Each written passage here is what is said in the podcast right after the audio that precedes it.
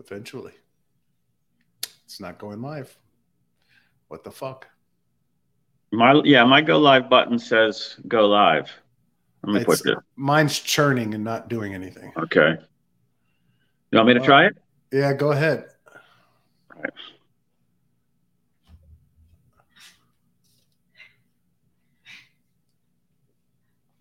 Is yours churning?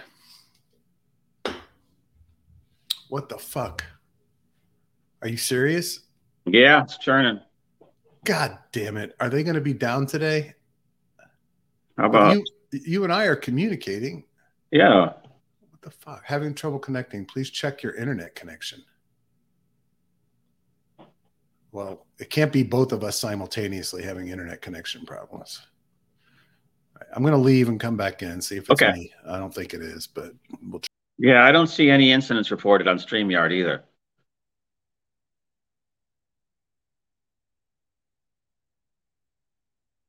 Ah, so um, Brad was trying to take us live, and so he's he's coming back in a second. Uh, we thought it was his end, so maybe it was his end. Oh, it's it going, worked. buddy. All We're in. good, good. Where uh, Sean just sent us a comment that he's live on YouTube in sunny Dublin. Uh, I, I'm not sure. I, I sent him the. Let me make sure he has the link. I will send it to him to make sure. But all right, um, let's uh, run through a couple of quick things though while we're uh, while we're uh, Waiting. uh, waiting because I told him twelve fifteen, so it's all Right. good. Uh, and I got a couple of juicy things. So this was my favorite yesterday. Turns out Gensler, who eventually it was Gensler who eventually promoted an unregistered security. Emax spikes 126 percent following his I do love that kind of publicity stuff. stunt. I think it's hysterical. I love those tongue-in-cheek kind of things. Like, oh yeah, you're gonna do this? Well, look what you did. Oh, Sean was just telling us that the stream is working. Cool. Oh, cool. Uh, He's in the waiting room. We'll get Sean. We'll be there shortly, buddy. We're to run through a couple of things real quick. Um, yeah, this is fucking. Yeah, that's cute. I, I thought that was a great article. And there was a great fortune piece, um, just slamming Gensler for whoring up to try to become Treasury Secretary when Yellen leaves. Oh, And- that's right. I forgot about that. Yeah. Yeah. so, uh, but evidently Warren hates him. So he's basically the source is telling him that Gensler is doing all this high profile, smarmy shit that he's doing with uh, Kardashian and everything else to try to position himself for the position. But, um, uh, that Warren doesn't like him, so he probably doesn't have a chance in hell. Uh, but the opinion on this piece by uh, Jeff John Roberts was this the issue is that his decision to priority, prioritize media antics and his own ego is actively hurting investors in the country. And he went into, you know, crypto and blockchain are here to stay. He talks about his um, regulation by enforcement, et cetera, et cetera, et cetera. So, Well, you know, it's like there's a certain type of person that becomes an investment banker. Okay. yeah, It's usually someone who feels like society's aggrieved them in some way and they got to get rich or there's something going on. And when you see him, he just seems to be so vulnerable in that wanting attention part. oh my God, he's desperate. and you know, I'm no psychologist or anything, but it just he's he's not really the face that we want. No, You know, I think there's another face that would kind of optics wise look better than his. And I'm not attacking him personally. I'm just saying, you know, I mean, you know, maybe a gal, maybe a maybe a little olive skin or something, maybe a little friendlier. I don't know, but that's just me. I mean, I I, I just it's like he's kind of the gatekeeper, keeping all the crypto people away from the the fun stuff, and it's like you know, like the principal at the school or something. yeah, yeah, He, he, he doesn't. It's not bonding the right way. It's not messaging the right way Yeah. to my satisfaction. I'm not faulting him. I'm just saying he is oh, what Oh, I he is. am. But I'm No, I mean, him. it's the nature of the beast, so to speak. He is what he is. But Yep. you know, showboating for the the face all the time. I just don't get that from a bureaucrat. Sorry. Fear and greed's up to 25, so five points since yesterday. Um, Niblets, our man Niblets posted in our Reddit an awesome piece on how countries can make use of blockchain and smart contracts and DeFi to bring fairness to the tax system, to um, be able to stream automatically tax payments, and to provide yield to users, to citizens who stake their tokens, their their currency, and don't go spending it, right? And being able to control inflation. I, I want to tell everybody to please uh, go read Niblet's piece and comment on it. It's it's a really really good piece and open will open your um, mind to a few things. Uh, I saw, I heard, a, I was listening to a podcast last night driving my daughter around, and it was talking about DeFi leaders that are quitting uh, because of the down market. Um, and so I tweeted, uh, they weren't leaders, they weren't in this for the mission of DeFi, and they weren't even smart or driven enough to learn from history that down markets are when giants are built by. Uh, and then it inspired me to do a thread, and I want everyone to please contribute to it if you could, of some of a few of my favorite leaders in DeFi. So I did this long oh, yeah. thread um, with some of the reasons I like some of these folks and why I think they're important to the space. So I encourage everybody to go check it out and and provide your well they all take off that important metric box which was appeared on mission defi. There you go. I mean really do, do you need any other reason to support i mean did it take, i sort of saw that right away. Oh the uh, good housekeeping seal of approval. Not no nfa nfa nfa the mooch the mooch saying bitcoin did better than equities last month. There will be a decoupling. And i i'm i'm starting to feel like that's happening sooner than later I, I don't know. I hope so. There's definitely more impetus. Absolutely. Yeah. I mean, you know, it's a transition. Obviously, I don't think decoupling happens instantly. Yeah. Um, but yeah, you know, look, this guy's a cheerleader. I mean, in, in a good way. You know, he's a proponent. Yeah. Not absolutely. cheerleader, but proponent. Um, he unfortunately got. I mean, I kind of like the nickname the Mooch, but you know, it's like Mooch. Mooch. But still, you know, and, and his White House stuff, you know, kind of I think got a little more than what he thought it was going to be. Maybe is the right words. Yeah. But he looks like a good. He looks smart. You know, yep. smart enough anyhow. Yep. Um, so Elon did figured out that there are some legal cases where his ego will not win the legal case. So he backed down. He's wimping out, and he's going to uh, try to go ahead with the deal with for Twitter.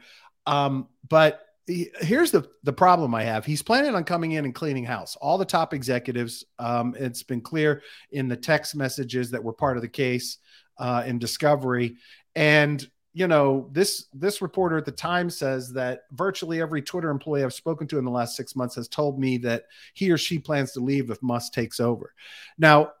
The the current CEO says that there is a silent majority of folks who support what Musk wants to do with Twitter, but here's the problem. If you clean out all the intellectual capital at the top and critical devs leave, you're going to have a fuck ton of a mess on your hands trying to run a technology business like Twitter and figure out where everything is, how the code functions, how it's how it's managed, you know, everything else. Because something this massive um having a shredding of of staff that understands how shit works it's going to be ugly. It's yeah. going to be really well, look, ugly. He's not going to close the deal until every single person there has signed on to a new employment agreement. That's just standard operating procedure. And if they don't, well, then they are gone. Yeah. So well, they'll get severance, they'll get payouts, whatever. I mean, but I do under, I do get your point. I mean, it seems to me now, if I'm, I don't know who responds to him from the Twitter side. Is it Dorsey or is it is there somebody else on the board that's engaged with him? No, I mean, so I, now I'd be saying, well, look, fuckhead, he just cost us like three months of delay. We spent 400 million on lawyers to answer all your spurious claims that defamed us in the public marketplace. No, now it's 48. Yeah. That's what yeah, I would. I, I, would jack it up. I would totally jack it up At up. this point, yeah. yeah. Now you've got it. This is where you push. 48 so, legal fees, everything. Yeah, all of it. Absolutely, absolutely. Uh, my man Andrew Yang, who I interviewed on mm-hmm. Mission DeFi, is joining a, a an, as an advisor a company called Pool Data for people that want to own and uh, control their data on chain um, and be able to sell it and monetize it. Which that's good news. You brought this up uh, on Twitter. Asset management giant Fidelity adds to crypto offerings with an Ethereum index fund. It's not a lot. I mean, but it's accredited, fifty thousand minimums. But it's interesting because it does both passive and direct ownership of ETH. So I was kind of thinking that sounded a little bit like a spot ETF in a lot of ways to me. It has aspects yeah. of it. And then yeah. I saw another article from a month ago that was the, down in the tweet, and it was about um, just how many accounts are there, um, you know, what they're doing in other uh, coins and other digital asset, I guess, offerings. I think it has a Novogratz quote in there um, about what Fidelity's goals are, which is to basically be selling crypto to every single one of their, I think, 33 million account holders or something. Nice. nice. So it's, it's good for um, you know uptake, uh, user adoption. So all right, let's get uh, let's get the man let's on. Do it. Let's the do superstar, it. the star guest. What's up, Sean? Absolutely fuck all. How are you guys doing? Good, man. I, I wore my shirt for you today.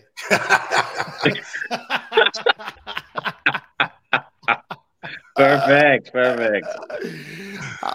oh man, so glad you're here, buddy. Uh, don't worry, don't watch that too many times, man. It won't last. that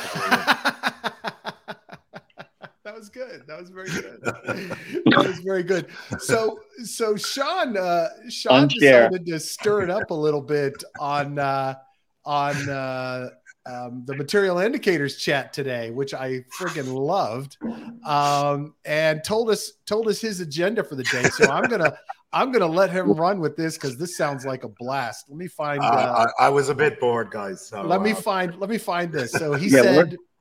He said he'll be on B05 Cryptos and Pathfinder 305's excellent DeFi lunch show today.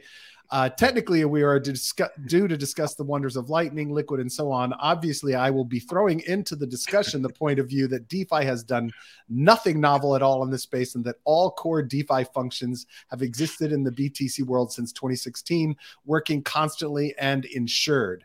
I will try to also throw in a simple explanation of why ETH is a danger to the space and it will fail. And then he's going to get into some market views for us. So I am, I'm, I'm ready, buddy. Let's do it. Sounds fun. I, I, okay. I mean, first of all, just on the, the, the liquid and lightning thing, I, I think that, um, it, it's Shizzy, how you doing, bud? uh, don't worry, you can block me on Twitter, mate. Hey, um, Niblets is bummed you're not at the pub, buddy. I, I like this is my Guinness glass. It's full of water for God's sake. um, but, but what, what, can I do? Um, I, guess, I guess first of all, like Lightning has got a lot of criticism out on um, ST, as I like to call it, or shitcoin Twitter um, over the years, um, without really understanding what it is. So um, the, the thing about Lightning that, that I think people misunderstand is that the scale of the project is ridiculous. So um, Lightning isn't competing inside the crypto space. Lightning's objective is to compete with Visa, MasterCard, and so on. Yeah. Right. And it has to, which is obviously something that no native chain can do, um, particularly if it's actually decentralized. So um, Lightning is basically just a layer two protocol, has a theoretical limit of 40 million transactions a second um, but kind of probably a realistic um, uh, transaction rate, or you know, in a couple of million a second, which puts it well ahead of you know, in other words, everything in terms of a technical solution to micropayments. Um, it's well positioned. Um, and where we got into this last week was, you know, how does it work and what is it? Effectively, it's what you'd call a side chain um, or, or a layer on top of Bitcoin that, that effectively aggregates payments, um, takes them off, you know, effectively freezes them on chain, um, and then um, uh, runs a, a, very fast processing. And then at, at an appropriate time, it will commit them back to chain. So um, it, it's always, it's relying fundamentally on the security and immutability of, of the Bitcoin blockchain. Um, in doing anything like that, and this is what Ethereum is finding out, is that as you try to address transaction rate, you compromise decentralization and security. Okay, so sure. the, the, you know a lot of people will criticize Bitcoin maxis like me, you know, who trade on centralized exchanges and uh, and are and believe that Lightning is is a serious contender outside of crypto um, going, oh, your decentralization. I go, yeah, there, there is always going to be some level of compromise.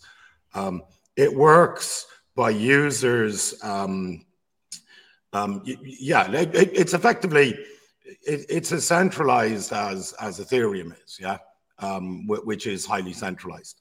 Um, I have to get that one in. Okay, we'll come back to that. okay, um, not quite as centralized as Solana, but I let Ethereum and Sol fucking crack that one out in the next cycle.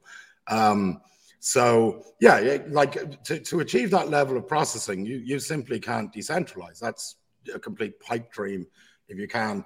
Um, it. But what do you mean? How, how, do you mean that Lightning is is centralized? And centralized in terms of the num so many of the the the nodes because are... attempts have been made to make it as decentralized. So how Lightning actually works is people open up, people run nodes, okay, right. um, um, which is the kind of back end, if you want, the layer above. Um, they fund those nodes and they open channels between themselves and other nodes. So if I go to make a Lightning payment, Lightning is trying to find channels between my wallet and the, you know, and and the person I'm doing a transaction with. Okay. Um, right. But inherently, that means that you're going to get large um, nodes that operate more efficiently, that will have more channels, and hence you have this gravity towards centralization. Okay? Sure, makes sense. Okay. Um, so you know, you, you could make an argue maybe it's not that centralized right now, but but the, the gravitational pull, uh, which again would be my same criticism of Ethereum, is that the more um, efficient the node runners, the more they get used, the more the, the, the transactions run through them. I, and again, I don't per se have a problem with that. You know, you're, you're not going to be sending 100 bitcoins via Lightning. Um, this right. is that's not for, what it's for.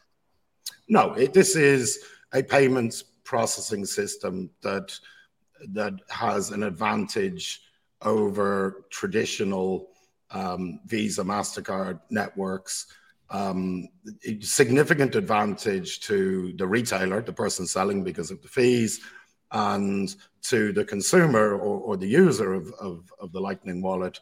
Um, it's it's just simple. It's it's like using Apple Pay. Yeah, it's actually in many ways it's faster. In behind it, people you know can criticize channels and all, but the user doesn't give a fuck. Yeah, right. Like it, it works. Yeah, I mean, yeah, I mean and, and, there are teething issues and sometimes there's liquidity issues on chains. But but the point is that it's the only real contender out there um, that's actually operating um, that is actually designed for scale that will make that will allow I'm going to use the word crypto payments in the real world seamlessly at a rate faster than Visa and Mastercard. Nice. Simple as that. And, and then nice. you've got people trying to build business on top of this, you know, Mallers and so on, who, you, you, know, Mallers is a, is an interesting fellow. I know, like you, you can take, he's a kid. He's a kid going yeah. out there. Yeah, he's young. Kids and he's got all the fucking arrogance hasn't been knocked out of him yet. But one day life will do that to him, does it to all of us. good wisdom, good wisdom. Man. You know, uh, whatever. You know, he's young. Um, he's out there. He's doing it, and you know, Wallet of Satoshi, and all of these things happening. But the point is, it's actually happening. Yeah. And the reason that ST doesn't, in my opinion, like it or and so on is simply because they can't buy a token in it and try to print some money. Yeah. Sure. It's just a fucking service. Yeah. Yeah. It's a yeah. really cool service. Um, will it ever see widespread adoption? I bet yes. Um, for those now, the, the, one of the interesting where, where we started this conversation last week was you can run a Lightning node on your computer at home, and you put up some liquidity via the node, and you can set up the channels and do all of this. And for that, you earn these micro fees. Okay, right. But, but let's be absolutely clear. Like, I mean, you're doing this effectively for free because right. the, the, the fee generation is so um, tiny. Is so tiny at the moment. Obviously, as transaction fees go up, um, or sorry, as transaction volume goes up, if you can get a good channel and so on. Uh, and, and again, that's why you will see, um, you, you're going to see it centralized, but that's okay. Yeah, this is for buying your coffee or your groceries at the store. You know, it's not for sending 10 bitcoins you know uh, somewhere that's what bitcoin the bitcoin layer is doing. So it's a really cool development. It's one that's largely criticized and ignored. And, and yet people just don't get what it's trying to do uh, right. what it's achieving and, and so on. And it's it's just damn cool yeah. Yeah, so um, I think a day or two ago it hit uh, 5,000 BTC capacity. Um, and Lightning Labs is actually going to launch a stable. Is that yeah correct? I, I was I was going to come back to this because Go again, ahead. yeah, part of my maybe just to hit on liquid first as well, because yeah, yeah, go ahead. Li- liquid and lightning are really not dissimilar. Um, and again, liquid gets a lot of criticism from from you know ST, which I'm going to keep. I'm I'm trademarking that uh, shitcoin Twitter uh, because it's not understood what it is. So um, yep, Taro Taro is really cool. There's lots of cool stuff being built there, but again, largely ignored by by ST because you can't buy a fucking token in it, which is the way it should be, by the way. Um, but but what Liquid is, Liquid is like the institutional version of Lightning, if I can put it on that. So its pro- primarily job is to move liquidity fast between um, between institutional players, um, which is mostly exchanges. So when exchanges are popping are popping significant sums of Bitcoin around or, or other tokens, um, they're using Liquid. Um, market makers use Liquid um, all the time, and um, also it's used for issuing bonds. So, for example, the um, the Volcano bond, as, as, as it's called, is um, is going to be issued on Liquid. Uh-huh. Um, because it, it is basically you have to be a qualified investor to get on there. So it's the institutional way of having fast Bitcoin transactions. And so again, another really interesting thing that, that doesn't grab crypto's attention again because there isn't some liquid token that you can go and fucking long or short um, 100x and, and hence print print money. But but I, I think this is one of the kind of key things that, that, that I would say about the mm-hmm. Bitcoin. Mm-hmm. And I hate using the word, but I'm going to use the word community. Is that there's so much happening out there that doesn't involve the issuance of some Ponzi token um, that that is slowly getting into the real world and slowly working. Um, that it just people people don't understand what's happening there, and also the speed is not. You know, nothing happens on Bitcoin fast. Right. right. That's a really good thing, by the way. That's not that's not a bad thing at all. That that's that's fucking great um, because you know we're not you're playing with people's net worths here, um, mm-hmm. and, and so um, so that's kind of liquid, liquid and lightning. They're they're two very similar um, things, but designed for completely different purposes. Yeah, yeah. It, it's Shizzy. It's it's like Apple Pay or Android Pay or whatever the fuck that's called. Um, you just go, you swipe your phone. If you go to the App Store and and look at say my favorite wallet of Satoshi and so on. Um, you can load up a bit, little bit of Bitcoin onto the Lightning Network, and then you know wherever Lightning is accepted, you just swipe your phone in the same way you would with your with your um, debit or credit card now. It's, yeah, it's, um, and it and it's you know like anything that's relatively new, um, you know there's always some um, yep um, um, like like anything that's relatively new, it, it is lightning fast, hence the name, um, and it is the only real competition to come out of this space um, that I can see that is actually going to take on the payment giants because it offers advantages to both sides of the transaction. Yeah, yeah. In terms of fees to me as a user, and more importantly, fees to the retailer as a user. So Makes it's got sense. This, you know, it, has got this, and then you've got the multi-currency aspect of it. So again, depending on the vendor, if you're a Strike and my local coffee shop, you know, doesn't want to hold Bitcoin, no problem. Process the Lightning and get paid in dollars. Right. Yeah. Right. That's that's yeah. your choice. It's a free mm-hmm. world. Yeah.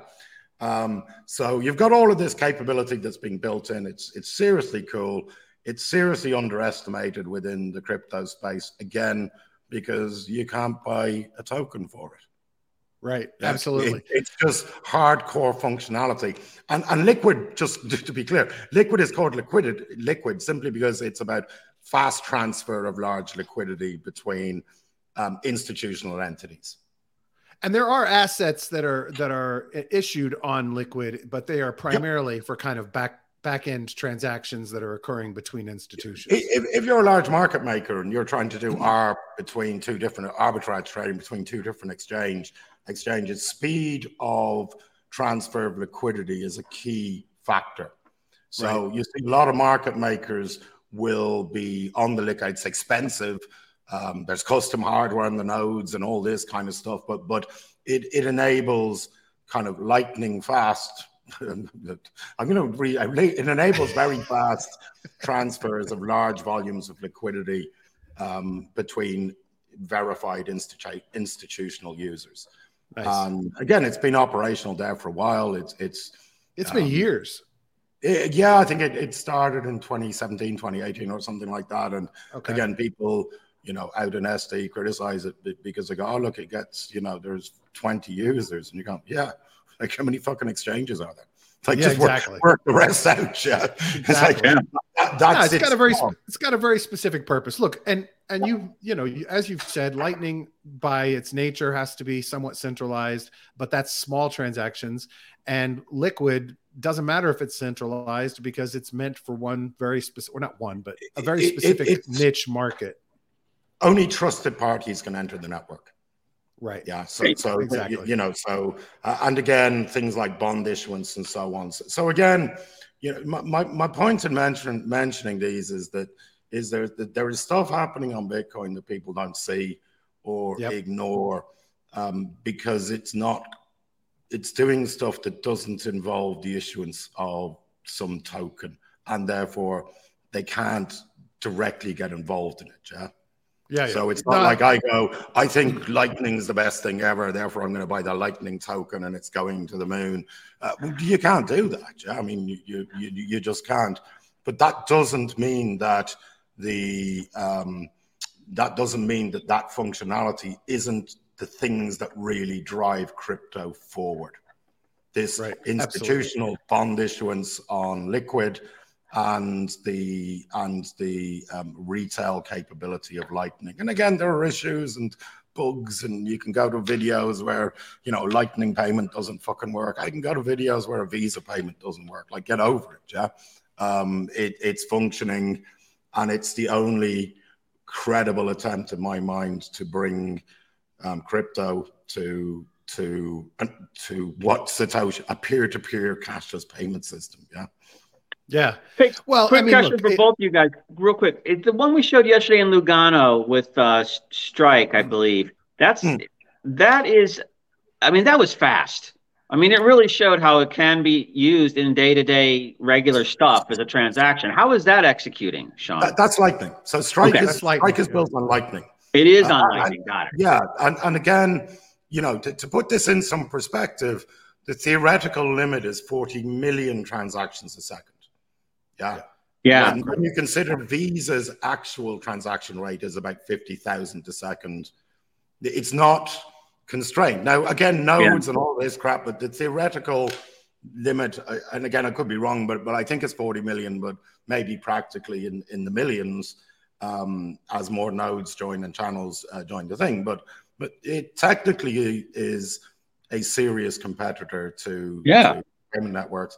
But, but but it's also it's got the the game theory behind. It's got the advantage for the retailer. Yeah. Mm-hmm.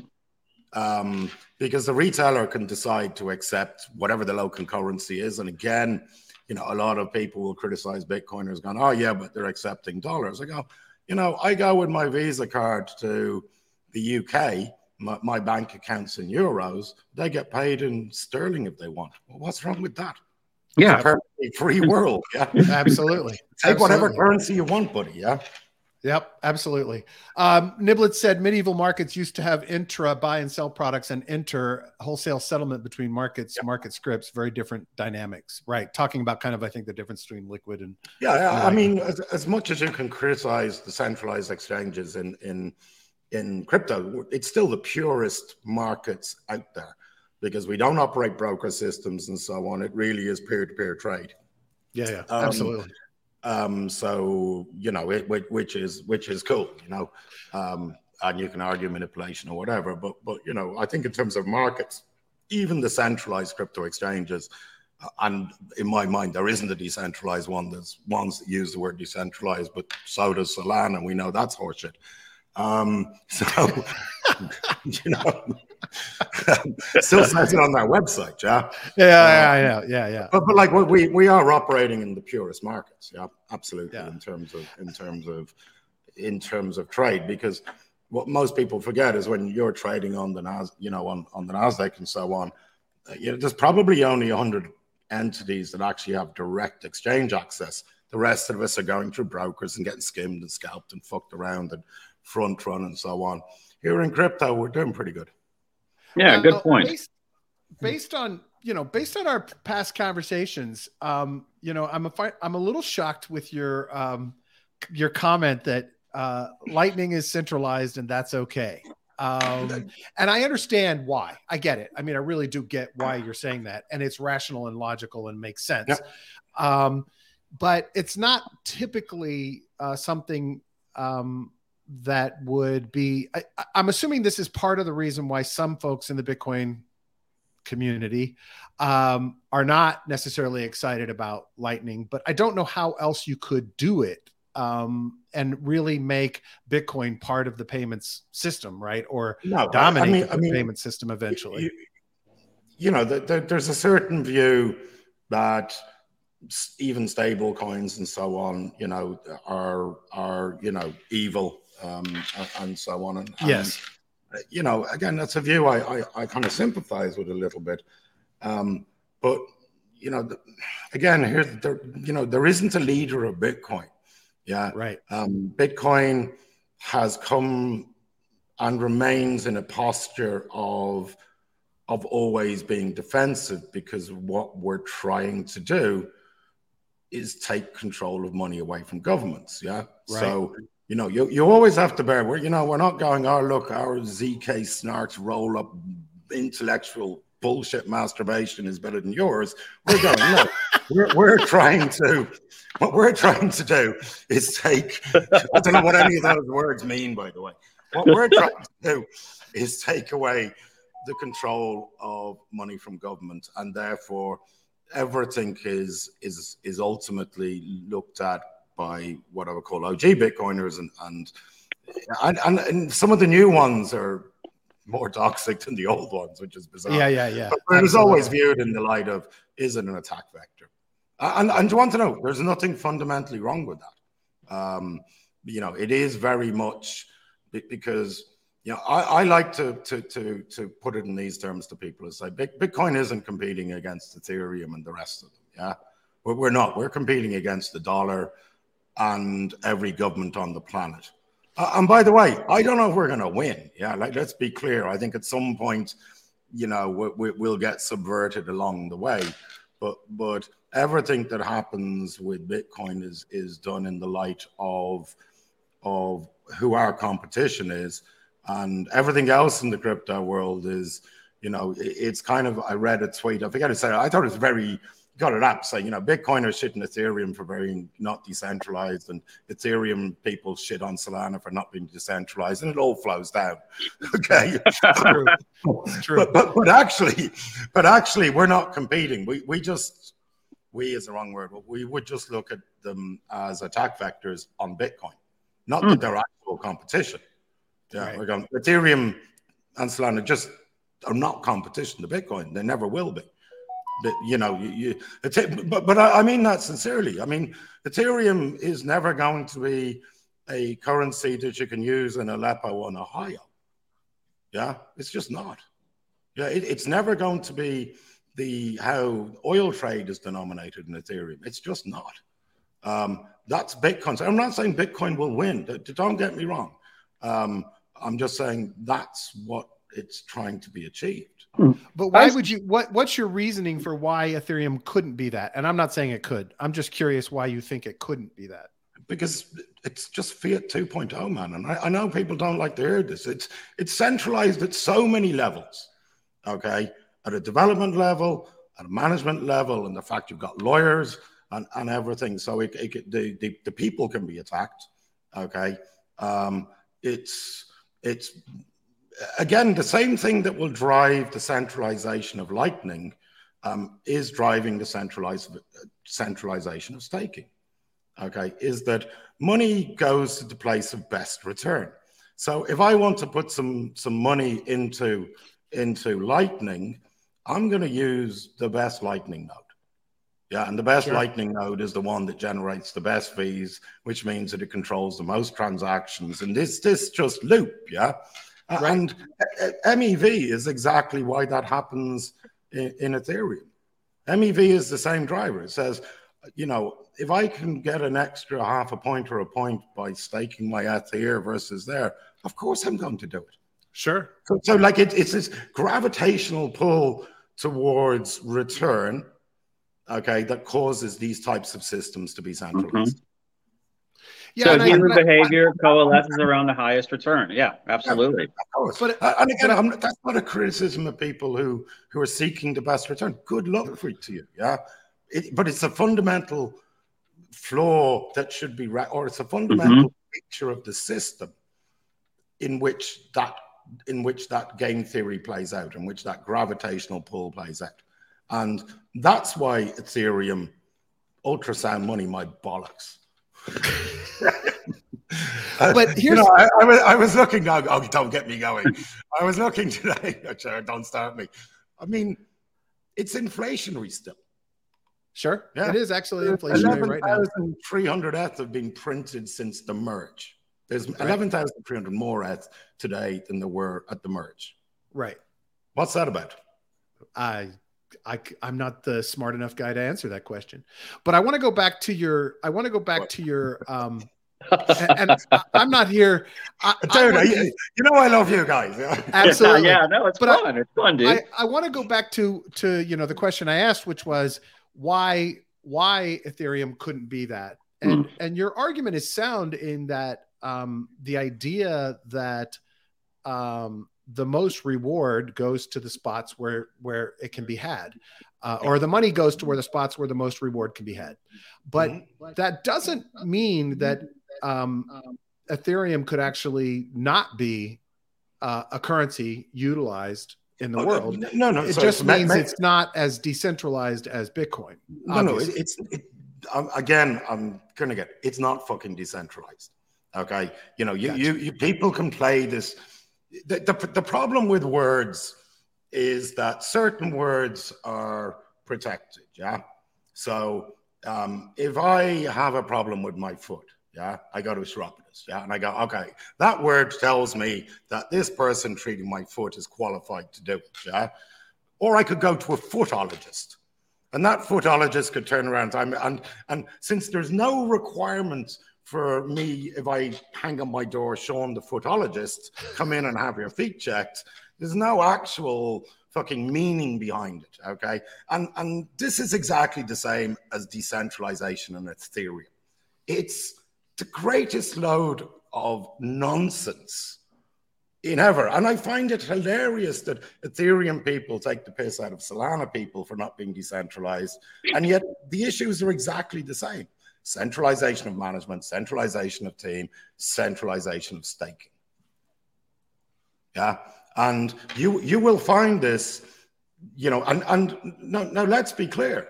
Okay. Can Ethereum be the base for CBDCs? Absolutely. Of course it can. If that doesn't tell you the fucking story, nothing. right. Yeah. Yeah, so I don't want to do the. You look at all these CBDCs that people are trying; they're all doing them as Poxy ERC twenty or whatever the fucking thing latest ERC thing is. Okay, yeah. If that doesn't tell you what's going on, I can't help you.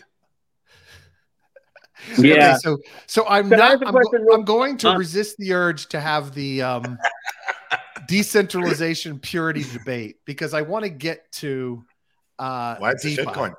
Okay, no, sorry. I, I want to get to I want to get to DeFi and Bitcoin because I think it's important, and I, am an advocate for it. I want to see it happen. Um, I want competition. I want the market to compete. I want Ethereum to be more decentralized and forced by competition to do so. I want new innovations, et cetera, et cetera. And I think Bitcoin has incredible opportunity here. Um, because um, of its stance from a regulatory perspective, of its hardiness and its strength um, and its decentralization. Yeah. For you, you know, we've talked about in the Reddit and and privately, we've talked about the fact that you really want to drive and see and and even help fund uh, an an initiative to to realize DeFi on on Bitcoin. Um, and we've talked about it uh, as side chains, layer twos, whatever you want to call it.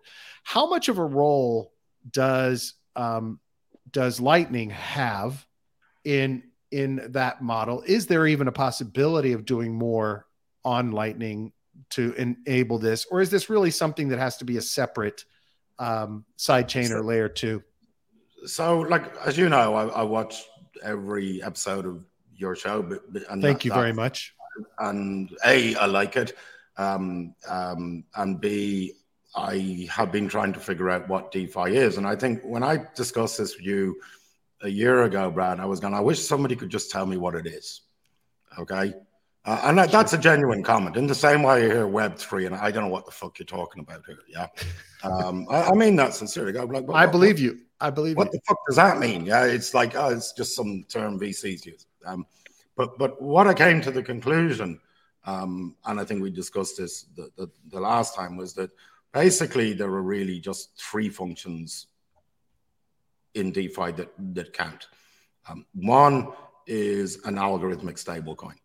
Yeah, I, I think that if you're genuinely going to have DeFi, you need an algorithmic stablecoin because without it, um, and again, putting on my my view of what we're really trying to achieve here, which is not just in the land of the free, but it's it's in the land of the oppressed, um, is to say that we need to provide. Wouldn't it be great if we could provide something other than Bitcoin to people in in the rest of the planet.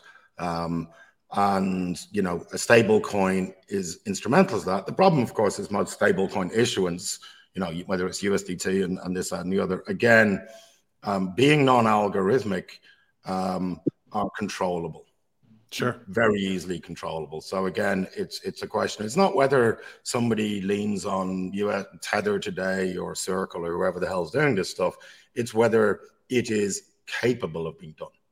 Right. Okay.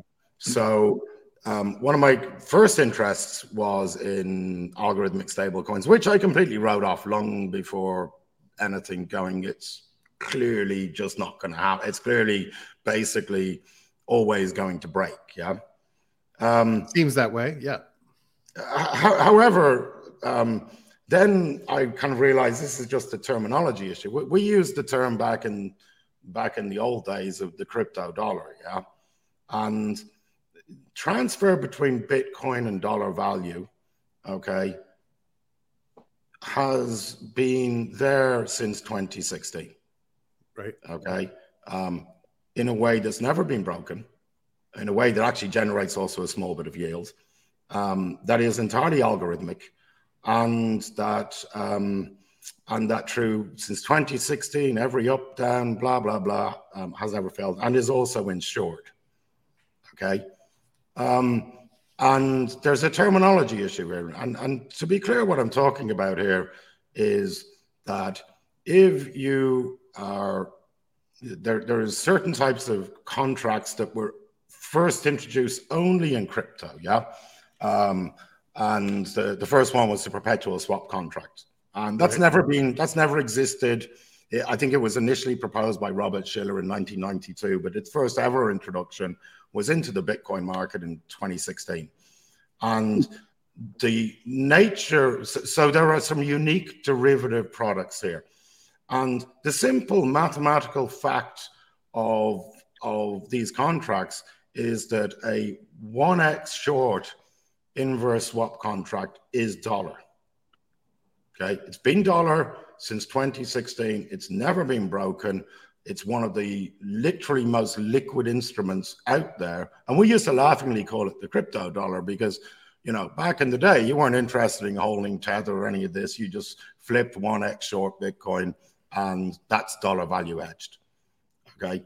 Um, right. That doesn't require the backing of anything but Bitcoin. And, and again, it's, it's, it's something that's unique um, here's the problem: nobody can make money out of it.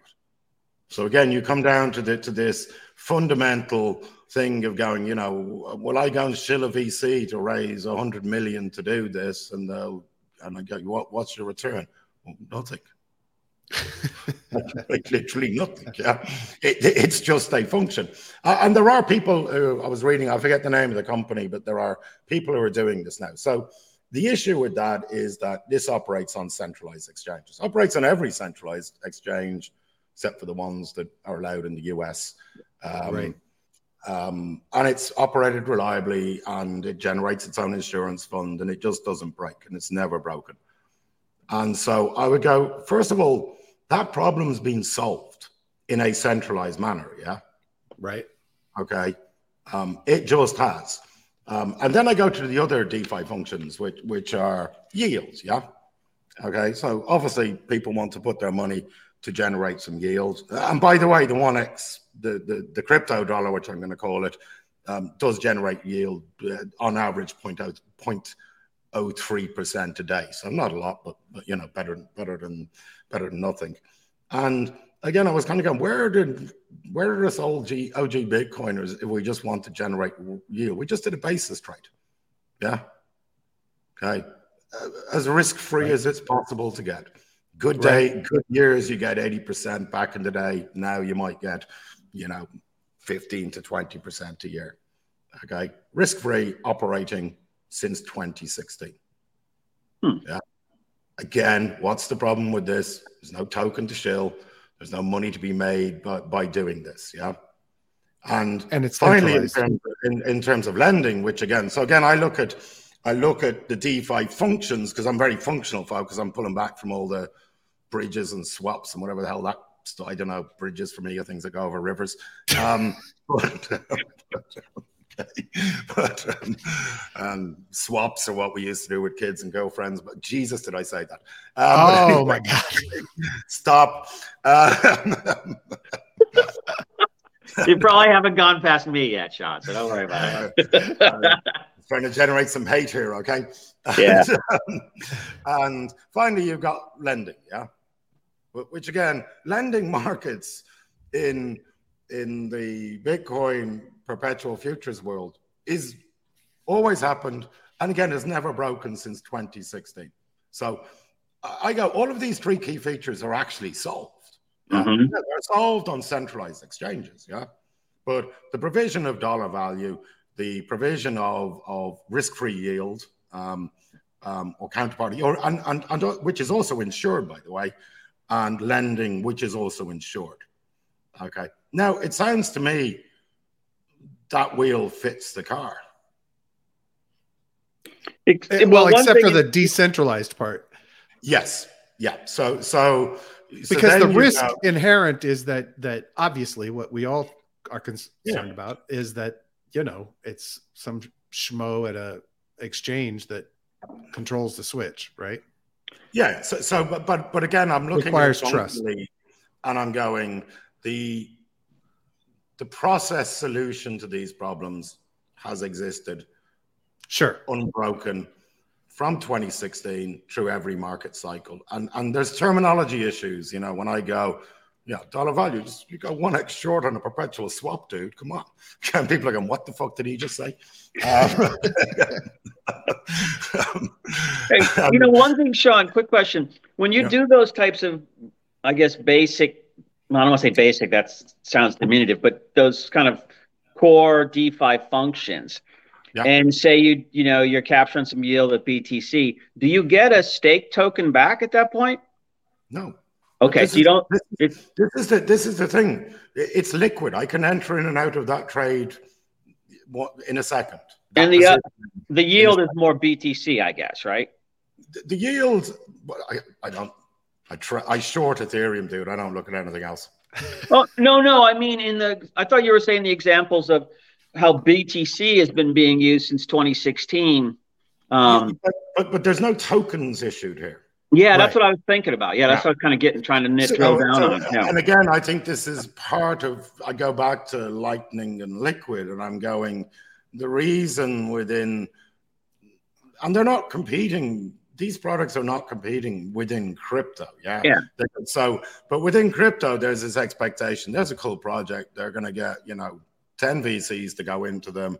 Um, you know, we're gonna, you know, the VCs get the best deal. We're gonna buy the next round of tokens. We they pump. Um, we try to get out before the dump, and and in all of that, you know, that that's how a lot of us make our living. Yeah, but but that doesn't take away from the fact that the real stuff, in my opinion, is happening um, where you and I can't make any money out of it directly. It's just good mm-hmm. for the asset. Yeah.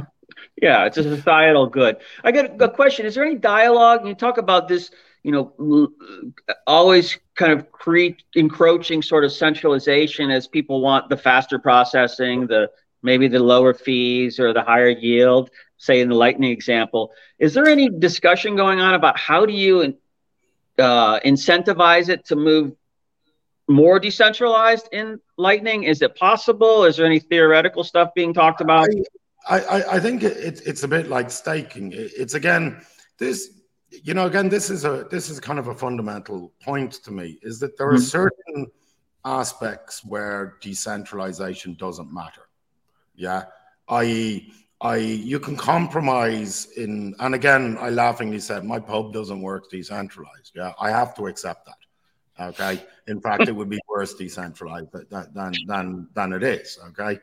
Um, so you know there's a, there's a place for decentralization and there's a place where it shouldn't exist and certainly would i like to see something like lightning truly decentralized yeah but but then it's just back to bitcoin again it can't achieve its function right so there's going to be this trade-off but the fact that it committed commits back to the safe haven of the bitcoin blockchain i'm okay with so yeah you know it, it's you cannot achieve millions of transactions a second decentralized. It's just not possible. Yeah. Yeah. And, right. and there's, and, you know, this whole concept of Ethereum moving to sharding and proof of stake and so on, you know, are preparations to increase the blockchain in a, that is yet more compromised to decentralization. So these kind of overlaid level side chains, level twos, or what the fuck they're called these days, are the way that you achieve these things. You you you do not fuck with the with the. I mean, Bitcoin is ossified. Yeah, that's a good thing. Mm-hmm. And and again, what I say about Ethereum, Ethereum is AOL. Yeah, you know, it's AOL keywords. It came along. Somebody tried to do a land grab on the space. Um, everybody went off and bought AOL keywords, and then it just died because it's just shit. Yeah, no, I, make... I, definitely have been warmed up to your points, dude. I mean, I because I kind of hadn't thought about how you know I, I, look at I separate the two completely. I mean, I separate Bitcoin from everything else in a lot of ways, just because I do now understand the elegance of that algorithm and as a foundation what it can really do. I think it's really, and I get your arguments about. I mean, uh, you know, I'm in ETH and all the other stuff, of course, because I think it has some type of application, or it's a big experiment. I don't know, but something oh, you good. make money trading it. Nothing wrong with that. Yeah. Yeah. But to me, I think you're right. I think that maybe, you know, somebody's going to come up with a solution that lays more DeFi that the Brad keeps trying to get to in this discussion on top of the BTC chain in some way, where it looks like the DeFi we see over in you know uh, Fantom, ETH, whatever, yeah. all those chains. But, but, but let, us be clear that those three key functions, which are proven models, yeah, yeah, people are trying to move them onto you know lightning level stuff um and you know and and to decentralize it as much as it is feasible to mm-hmm. decentralize mm-hmm. it now would those be like sovereign well, how, and stack i mean the, my question would be how do you get it to trustless and programmable right to me those are two of the most important criteria um, why would you want your money programmable no i want the functionality of the money programmable so that people can experiment and create new types sure, of financial. But, but I mean, you know, you know, again, that this is the thing that that entertains me a, a, little bit about the space. Okay, ultimately, you can move value from one address to another. Yeah. Sure. Okay. Yep. You you you can do that via sidechain, and whatever rules you want to put in that sidechain, do it. Sure. You know, this idea that the Bitcoin you know, you know, needs to have smart contracts built into it. Again, is missing the no. point. The, yeah. the, the, the, Bitcoin. So you you can do any of the smart contract stuff you want on a side chain. Of course, and I, and I'm all for it. And I'm not it's, arguing it's just, that Bitcoin just, should have it built the in. problem. it's it's more complicated than when you can just lash it up on a chain that's insecure and centralized. Of, I'm of referring course. to Yeah. And others. Yeah. Yeah, yeah, totally get it. Um, um, Yeah. But I guess my point is, I agree with your point that these financial instruments that you just outlined have existed since 2016 Yeah. for Bitcoin, but they haven't existed on or to the side of Bitcoin. They've all existed on centralized exchanges, right? And so they aren't trustless. And No, no, no, no, ab- absolutely. So, so again, to come back to it, but then when you're going off to design an algorithmic stable coin for something, yeah, okay, you, it's probably good to see what's actually working. Yeah, Sure. What has functioned, what Yeah. issues it faced, how it protects its users. And again, I'm going to say, I'm going to say this word insurance. Yeah. It's not FDIC insurance. That's insurance on chain for subs, for actual loss. right, Okay, so if the contract breaks, you will find that in the longer running contracts, the amount of insurance is greater than the capital deployed. Right, Therefore, it's as risk free as it's possible to be. Now, right, these are all happening on center. And again, it goes back to Shiller in 92, first implemented by Hayes and Co. in 2016. So these are things that are unique to this space. Okay. Right. That that that perform these functions in a centralized manner. I get it. Okay. But if you really truly wanted to build DeFi, then probably what you should be doing is looking at what has actually worked in this space and Yeah. finding a way to decentralize that. I I completely agree, and I'm all for it. I, I have no problem with that conceptually, and and that's what I would love to see happen for Bitcoin. Um, I, you know, I think what we're trying to get to is in then how, and obviously, I think your argument here is is that it's sidechain based, um, because it's not going to happen on it's not going to happen on No. on the main chain. Never. Um, I shouldn't. Right, right. So the question is, are you seeing things being done, or are you ready to the, it the, the crypto dollar, I was there's a small project that are working on this 1x short perpetual. Unfortunately, they back end onto a centralized exchange, which is just a no for me. Um, Sure. I think that I think, and again, Bitcoin moves slowly. Um, Sure. in in relative in terms relative to to everything else in the space. And again, I think that's a good thing. Um, but I, I think you will begin to see the crypto dollar, which is this algorithmic um, uh, USD container of value. That's all I can call it. right.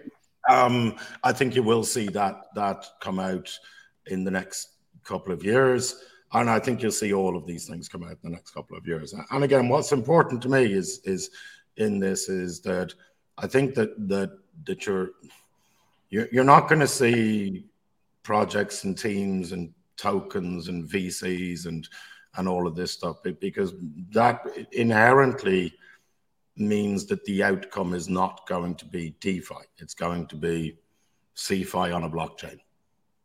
Get it. I, I get your point. But so then the question becomes Does Bitcoin's superhero super strength that it is moves slowly and does things cautiously and carefully um, put it at a disadvantage for the longer term by by seeding market share in the earlier shorter term for programmable financial implementation of, of tools People can- people can pick the easy way of doing things, which, is all that I see with these programmable blockchains. Yeah, sure, it's easier to do it like that. Sure. but but but the, the test of these things isn't what happens in a cycle. The test of these things is what happens when they are when that process of doing that is subject to government regulation and government pressure and institutional pressure. Okay. Sure. And whatever about the US? I, again, I, you know, I'm talking about in Syria and in the rest of the world because th- there's a really interesting point that that that, um, that I heard made, and I would love to claim it. That, that but but I, I'm a huge proponent, which is all money should be dark money, because because your money, whatever you do with your money, is going to be illegal somewhere in the world. So I can get my pint of Guinness with my money in Dublin, okay. But guess news, if I try to do that in Tehran, it, Sure. it's black money. Yeah. So the, the the the whole thing here is to is is to understand what the objective of of it is of what I my objective or my belief in what crypto should be. Um, can Ethereum still be around in five years? 100%. But it's just fiat 2.0 it's just it's going it's you can already see it's getting absorbed into into the greater financial system okay which may be great for people who hold the token or maybe it's not i don't know okay maybe it is a good investment maybe it's not um, but what i will say is that if you look at the history of technological innovation okay there's no real serious example of where a technology has taken on an industry and the industry survives. Yeah. In yeah, words, it usually gets disrupted pretty hard. Yeah. Hardcore technical innovations, which I believe Bitcoin to be, don't end up being used by the existing players. They end up they end up pushing them out. And I think if you look at any technical innovation, any serious technical innovation, it, they're in the business of displacing what sure. is already there. And yeah, that's and what disruption is about.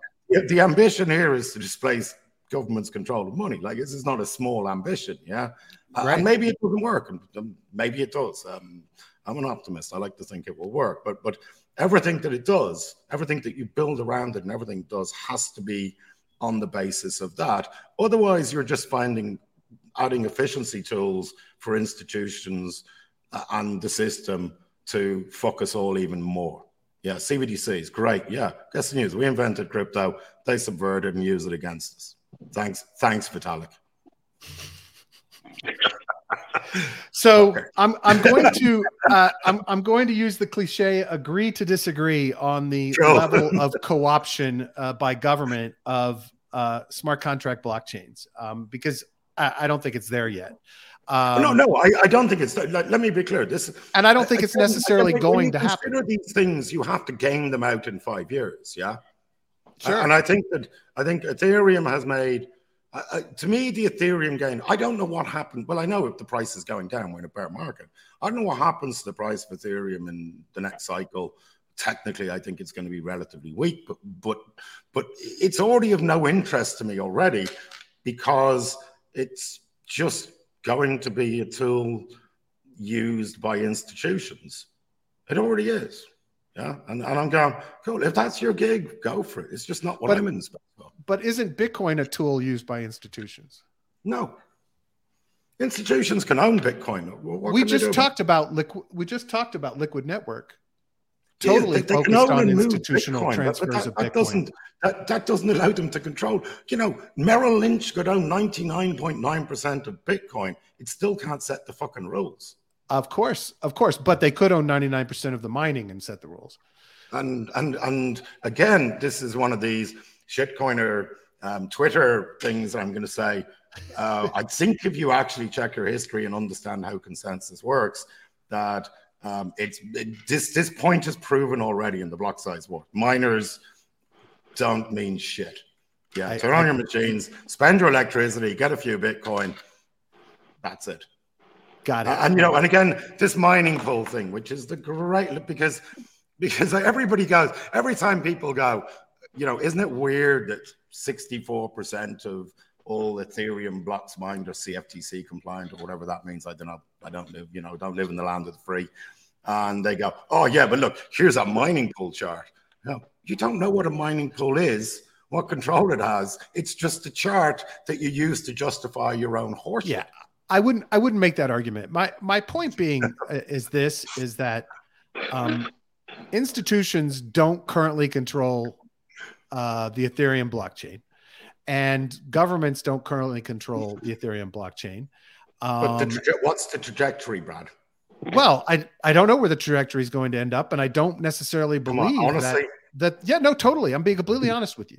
I I okay. believe and I see that the the people, the developers, the thousands of developers working on the Ethereum blockchain, um, all have an ethos of decentralization and their goal is to not be controlled by it. So I have faith that um, that will continue to be uh, the push of that chain as it grows and matures.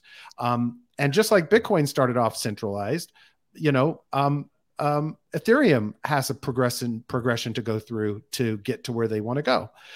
do I believe it's decentralized today? No. Do I believe it's more decentralized than any other smart contract uh, um, network? Yes. Um, and do I believe it can become more so? Absolutely. So I I don't necessarily believe on this man because I I like this is this is something that only time proves. Yeah. Of course, of course, absolutely, absolutely. And and look, I, I will not argue with you that there are risks of that. I, I agree that there is a risk of that.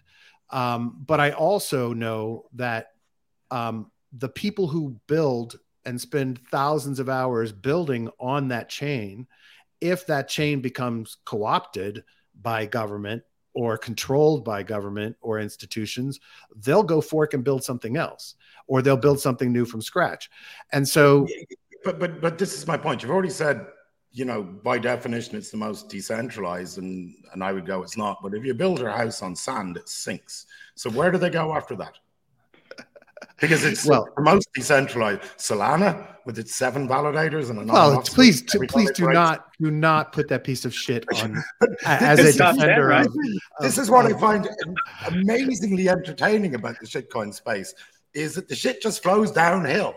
Now, We're what's more what's centralized than this one than this one? yeah here's here's here's where here's where here's where we have a big difference of opinion about why it's important to have all of the shitcoin space and that yeah. is is that everyone, every single experiment, every single chain, every single protocol is an opportunity for people that come to build the next thing to learn from. And okay. limiting can, can I, can I just stop you there, Brad, and go, like, yeah, altcoins, as they used to be called back in when they started. And again, I've been in this ridiculous space since 2010. That was exactly the point. Zcash, or what was Xcoin, I think it was called at the beginning, was clearly was clearly an experiment in the use and in private and adding privacy to Bitcoin, which is a huge issue, still a huge issue today. Yeah, sure. So it, that's always been accepted that that altcoins. In fact, you I think if you go and check your history, you'll find that that that a lot of Bitcoiners were highly supportive of altcoins back in the day because there were ways to experiment with features and functions that um, that could then, if they proved, you know, reliable and valuable, um, could then be added into the Bitcoin chain. So there's no, that's that's never that's all that's been like right. that since, since, the year dot. Um, I get that, but but um, the the the the challenge, you know, and Ethereum is is is in May a big experiment here. Yeah, it's a big experiment in in exactly how malleable something that is proof of stake is going to be in the next five years when South Korea or North Korea decide to use it and so on and so on. Yeah. So, and as far as I'm concerned, that, that, that answer is out there. We can agree to differ because we can only, we'll only know the truth of this in the end. But, but, sure. But, but, but let, let me tell you what I think's going to happen. Okay. I think that we will see an acceptance of censorship slowly come into the Ethereum community.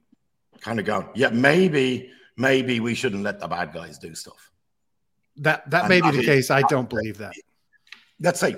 I, I, I I'm honestly thinking in, in, within five years the narrative will be Ethereum is responsible money. Well, if if it if it if it happens, it will have failed um, at what its mission was. Absolutely agree with you. That is not the sense I get from talking to people that build and develop in this space. But uh, that, that's a possibility. Just one, like one of my big, I, I, know I always say this here, but I'm going to say it again. One of my biggest customers was Enron. Yeah. Enron right. had 7,000 people, the most honest, hardworking people out, some of the smartest people I ever worked. It was still a fucking scam. Yeah, absolutely. Absolutely. So, I mean, that's true you know, of anything where there's no transparency. Just how smart people work for something isn't, doesn't imply doesn't imply correctness. That's my point. Anyway, look, we're not going to agree. Okay. Yeah. my my point of view is not about the necessarily their intelligence. It's about their their their ethos, their their approach, mm. and what they want to accomplish. Dude, I used to go down in Houston, down to Enron Towers, and take these people out for beer because that was my job. And they were all fucking intelligent, hardworking, genuinely nice people. Yeah, who were all involved in one of the biggest scams in history in corporate. Of course, of course, they were but they weren't transparent and they weren't on a blockchain and no, their code wasn't open to review. and their code wasn't open to review. Dude. People just didn't look at it. It's a public. No, company. I mean the money wasn't transparent. the The money was hidden. There were they they lied about what was going on with the money. That you, you you're not going to do that with Ethereum development. yeah, I want to ask anyway, anyway, quick Let's, question, guys. Quick question before you go off on your thing, Brad. Um, when you look at like, if we had had this conversation a year ago, and you're talking about like you know, when let's just say, or whenever ETH was still proof of work, I don't know when that actually changed and it became proof of stake. I mean, it seems like it's two different things now to me. So, you know, as far as centralization and all of that in these proof of stake staking models and censorship, I can definitely see that happening. Just with the discussion we had about different nodes and the Tornado Cash and blacklisted wallets and all of that. So, in anything like that, I can see it happening. It's just what are the laws to protect against that? Um, and I don't see that happening in, you know, say Bitcoin, for example, um, because of the way it's structured. So I think that, you know, I, I have a trouble with the word DeFi on its own because it just means decentralized finance. It means peer to peer. It doesn't necessarily mean yield farming and staking and all this other stuff. It just means kind of the original philosophy of Bitcoin in the sense. So to me, I think that's a, you know, DeFi to me was the way we look at it, Brad, is more about, you know, it's more like uh, the ability to do it yourself um, at sort of banking type protocols that are somewhat centralized.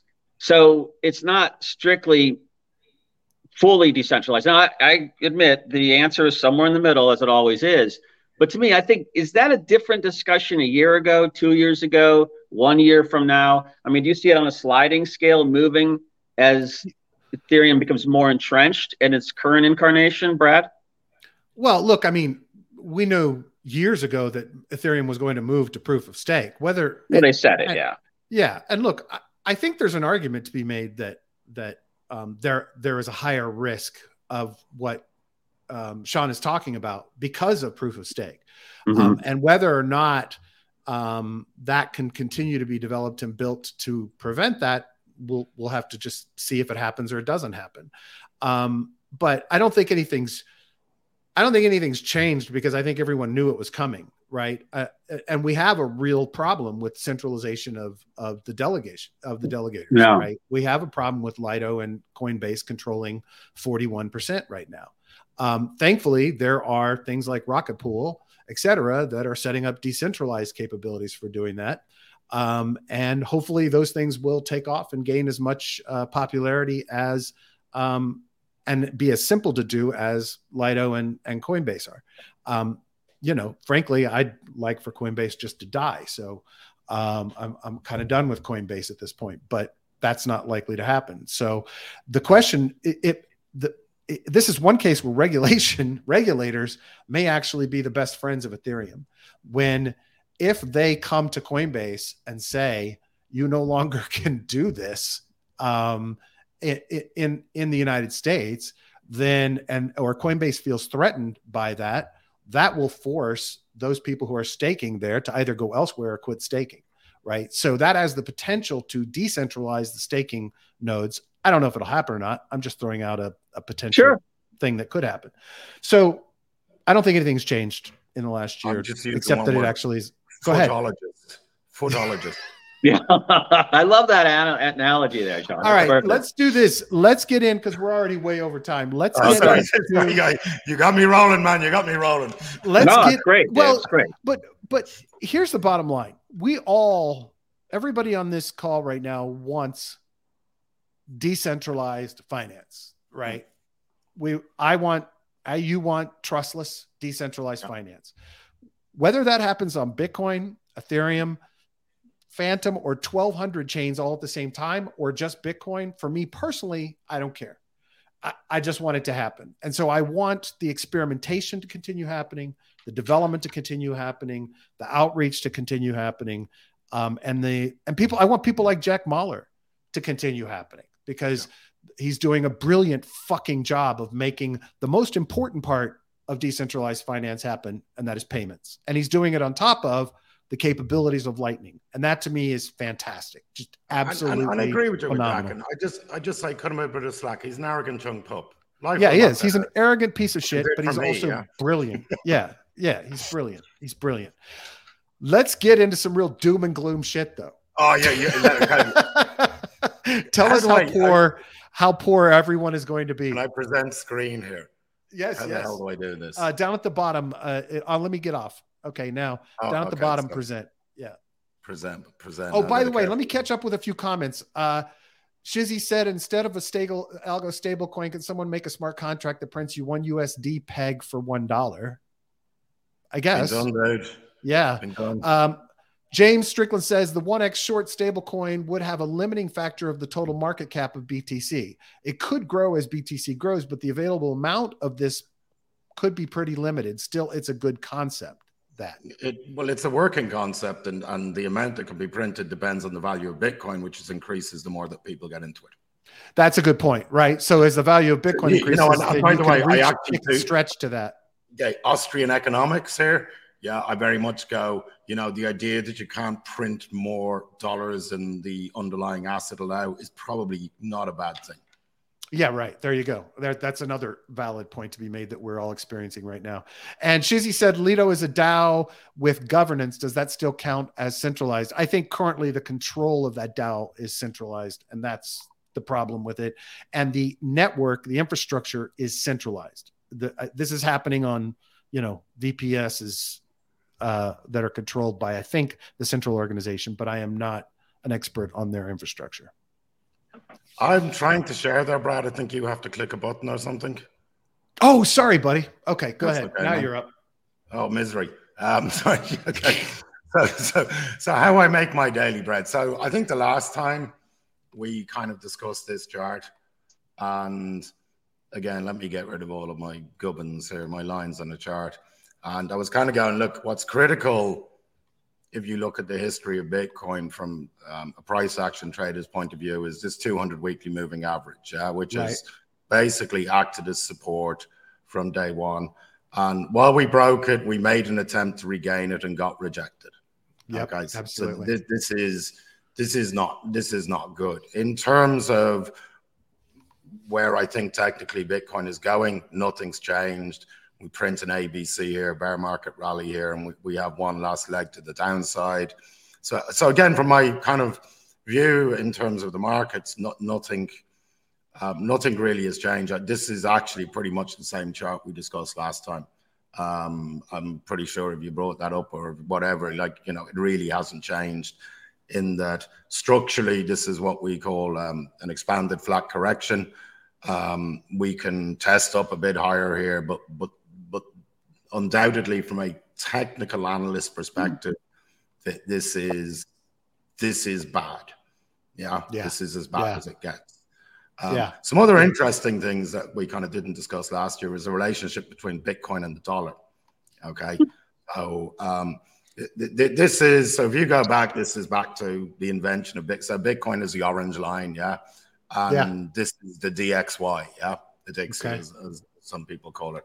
And look, there, you know, people can talk about halvenings all they want. What, what's very clear is peak Bitcoin is bottom dollar every hmm. cycle. Yeah. Nice.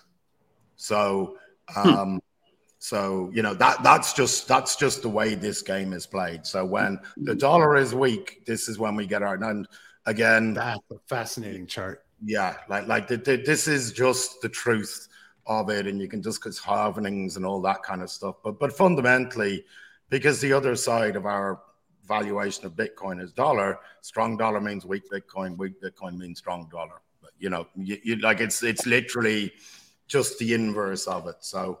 Um, what what is unfortunate about this? This, by the way, is I'm going to just hide this. This is perhaps one of the most technically perfect. So this is just a DXY pieces of technical movement by the dollar since 2008. Okay, it, it has obeyed this channel perfectly from the point of view of center line, tops, bottoms, uh, and it's a bear flag, which means one day the dollar is going to die. But when I begin to begin to look at this um, quite a bit, and I'd like to thank I I spend four to five hours late into the morning with people far better qualified than I on macro. Um, I just draw lines on charts. Um, I, won't, I, won't, name them, but they're all in the MI group, and uh, we, we at least once a week talk shit until till the late hours of the morning. But but here's the problem with this is that the expected end of the dollar move, it can go up and down a bit like this, is December 23. Okay. So I I think unfortunately, um, no, it, it, can shoot up, but, but I'm 99% sure the dollar is going to tap this sometime in the next year. And I think realistically, we have a confluence of of of resistances here that accumulate. And actually, on Christmas Day um, next year, wow, um, they're, they're thereabouts. So I'm expecting this crypto bear market, unfortunately, to continue through, through 2023 through the end of next year. And this correlation is is pretty, you know, you you, you know, it's not perfect correlation, but what matters are the peaks and the troughs. Yeah. Right. Weak right. dollar, strong Bitcoin. Weak dollar, strong Bitcoin. Weak dollar, strong. When big when dollars pumping, assets are fucked. Right. Yeah.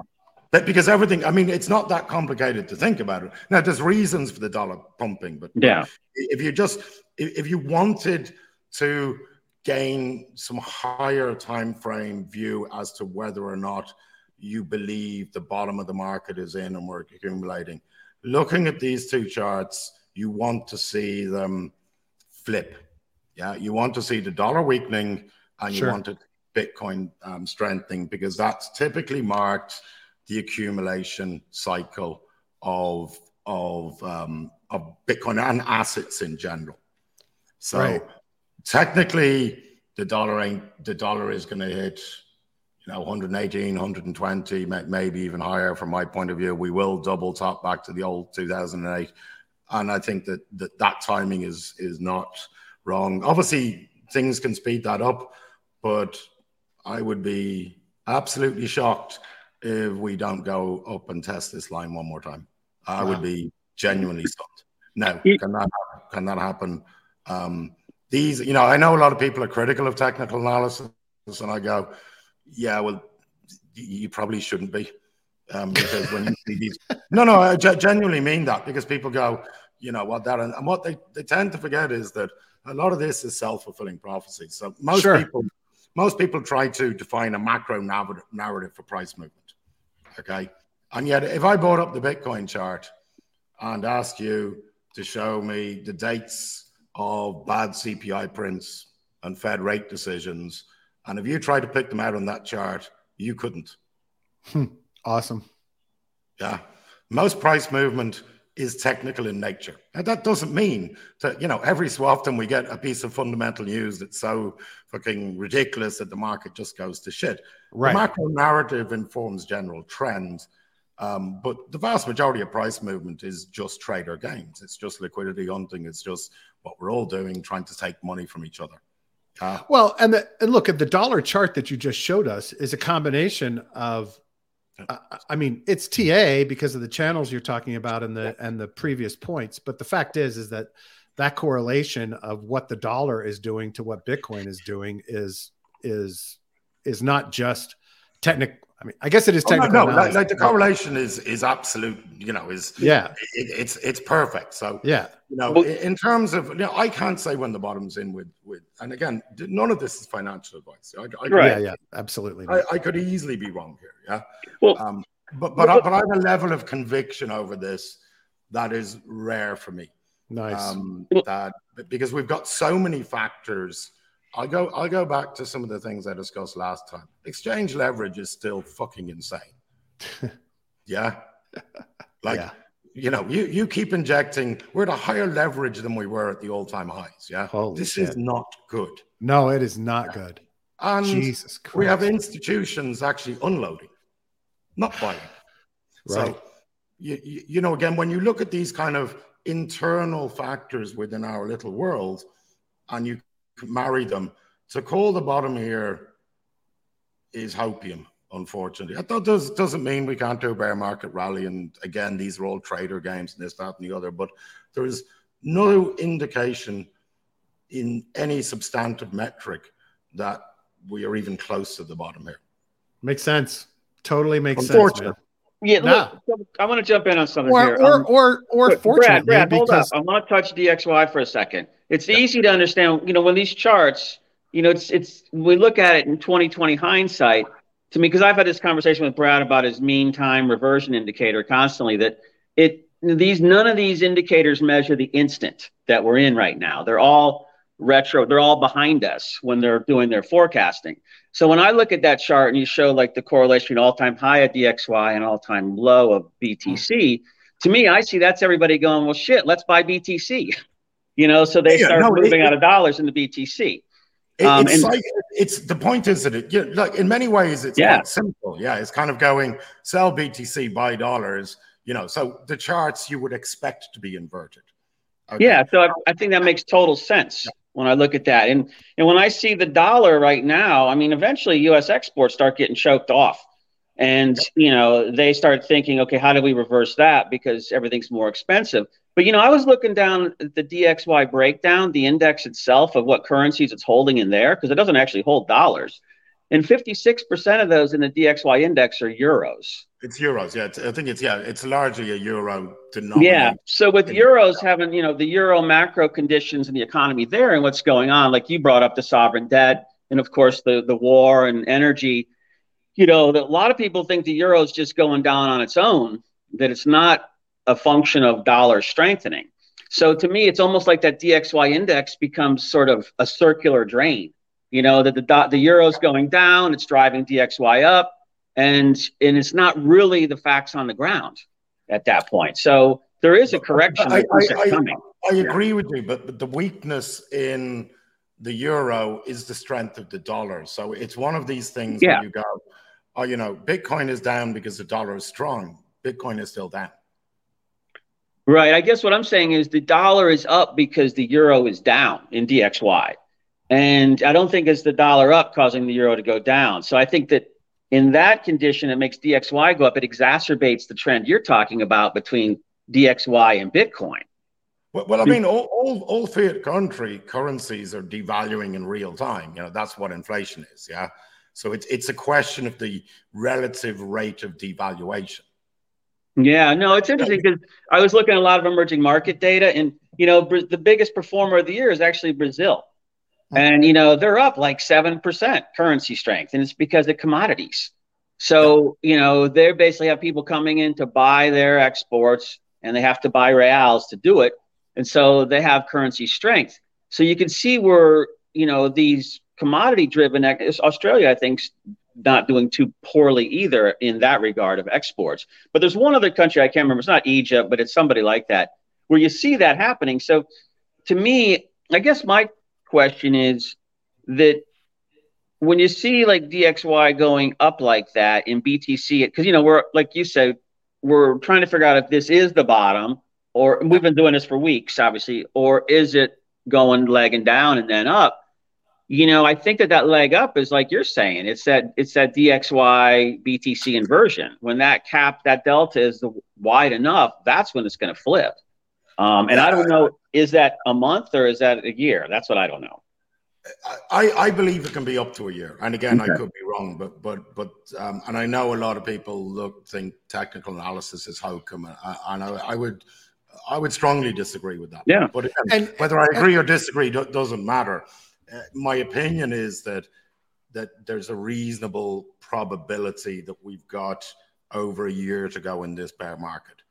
Um, and, now, now, now, Bitcoin can decouple. This is the thing that you know. Mm-hmm. So, you know, we have these large um, macro forces that are driving all asset classes down, and at some point, the Fed will pivot. I think later than than people people. I mean, the Fed typically pivots only in a crisis they're inducing a crisis. A crisis happens, the Fed pivots, you know.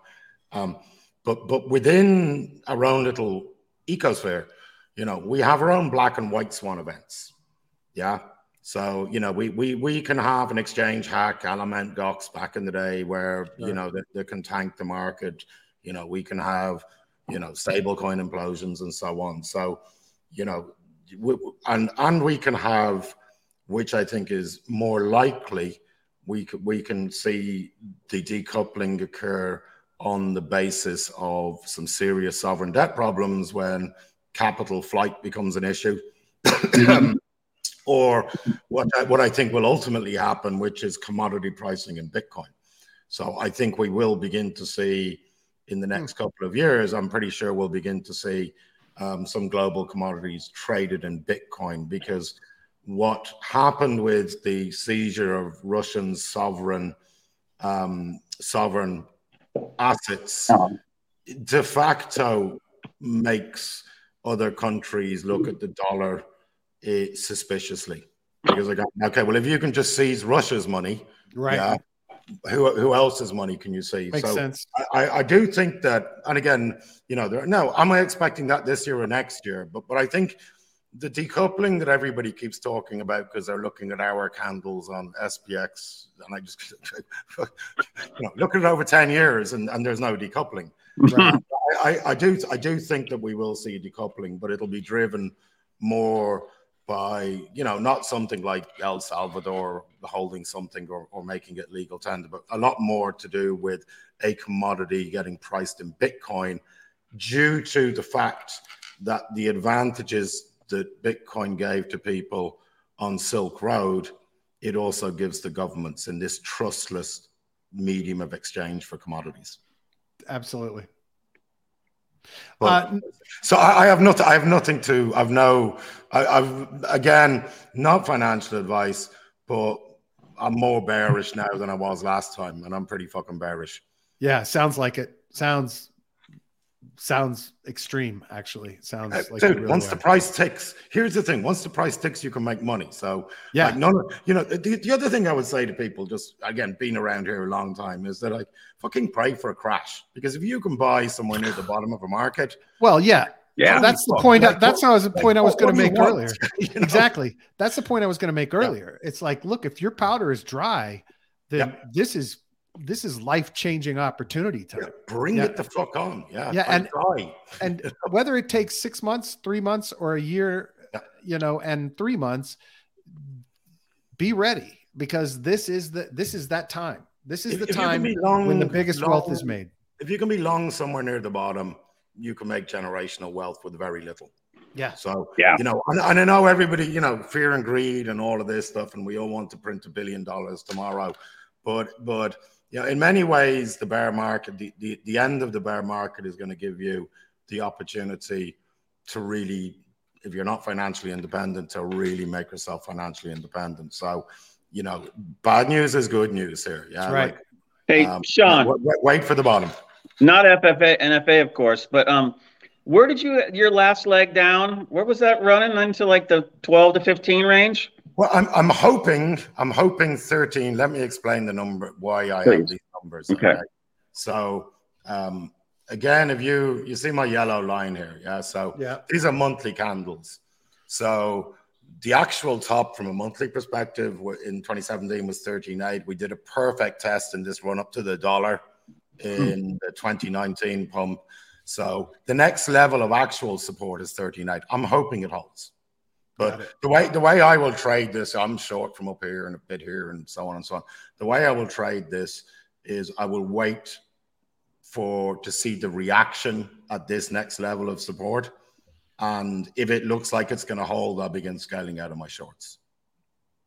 So, I'm, I'm- you know, I'm, not, you know, in, in terms of my longer term positions, I'm not rushing anything here at the moment. Um, but if it's 13.8, if we lose that, it can get very bleak. Yeah. yeah, But thir- 13.8 is the next support. It is his, it's actually the strongest, it's the most important number in Bitcoin because it's defined both the top, um, two tops, perfect retest. So to retest this, does it hold? I don't know, but I will certainly be interested. I'm pretty confident we get there again, not financial advice, but we can Yeah. go there and go, but uh, I will be shocked if we don't test that at some point. Yeah. Very It's a interesting. compelling case, man. Compelling case. Thank you. Uh, before we wrap up, real quick, Niblet said if BTC is an asset and dollar is real liquidity, given enough fear, value should flee assets seeking refuge into dollars. That's exactly what's happening. That's why the DXY is pumping. Yep. Hmm. Shizzy says, Can the American government go a year without spending? I can't see the dollar staying this high or higher while they are printing. no. Uh, no. Yeah. Then- once they start printing dilution, it goes down. Niblets asks, Does the same TA logic apply to 2018 to 2020? yep. Yeah, they, they do. The count on this is uh, the again, people have different ways of looking at TA, but but but the it's a coherent count back to the start of Bitcoin's price. Uh, and, and, again, I, I, get the people kind of look at TA and go like, and I laugh about it all the time. I, am just drawing silly lines in the chart, yeah.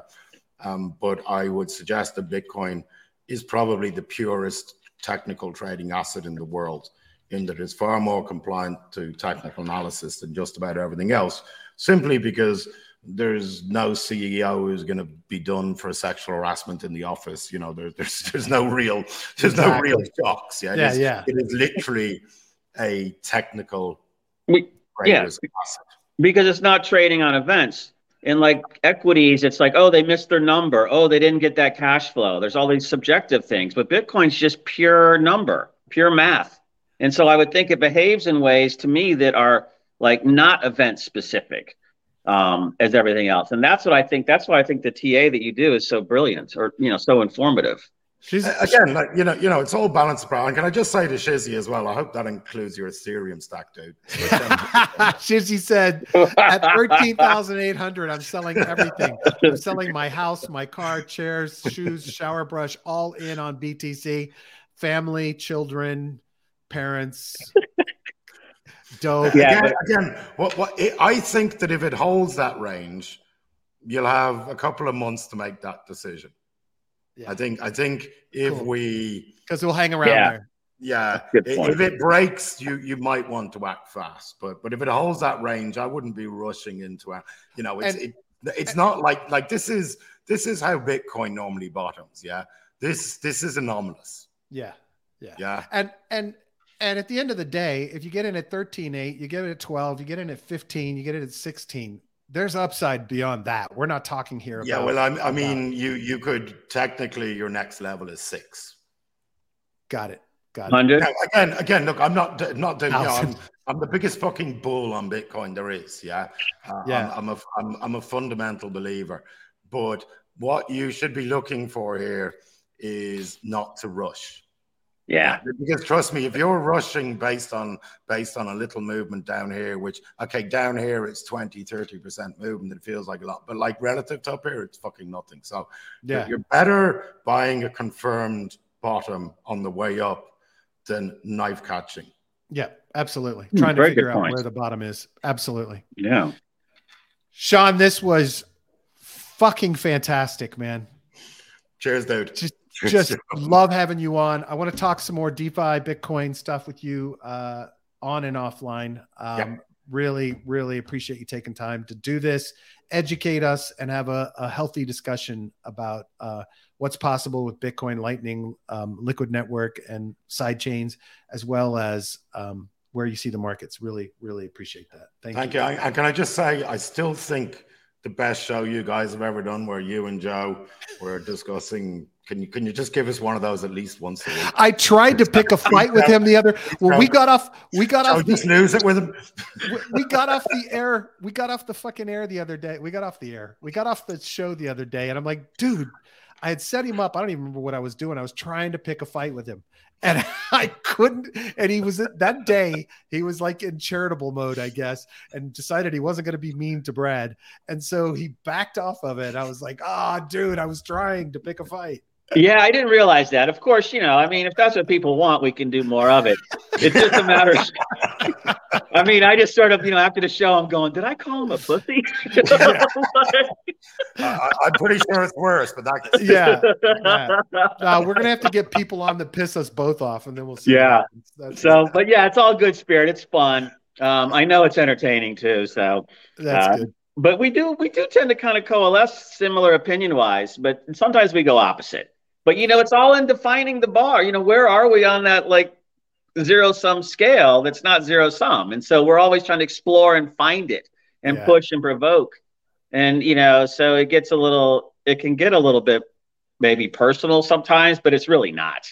Uh, look, um, it, it, it's it's a space that that the wonderful and nasty thing about it is people engage their emotions. That's both wonderful yeah. and it causes friction. Yeah, that's right. And, yeah. And from now on, I'm putting the link up here in my my thing for your show is the footology session. Thanks so, thank you so much, buddy. I appreciate your time. I know Take you it have easy, much guys. more Pleasure as important ever. things. Thanks. Yeah, thanks, thanks, Sean. Sure. Appreciate it, man. Tell Norm, tell Norm we said hello at the pub. Hey, we'll do we'll do a show from there one day. Oh, let's do it. That would be great. Yeah, what are That'd what are Cliff's awesome. crypto tips from the pub? yeah, yeah.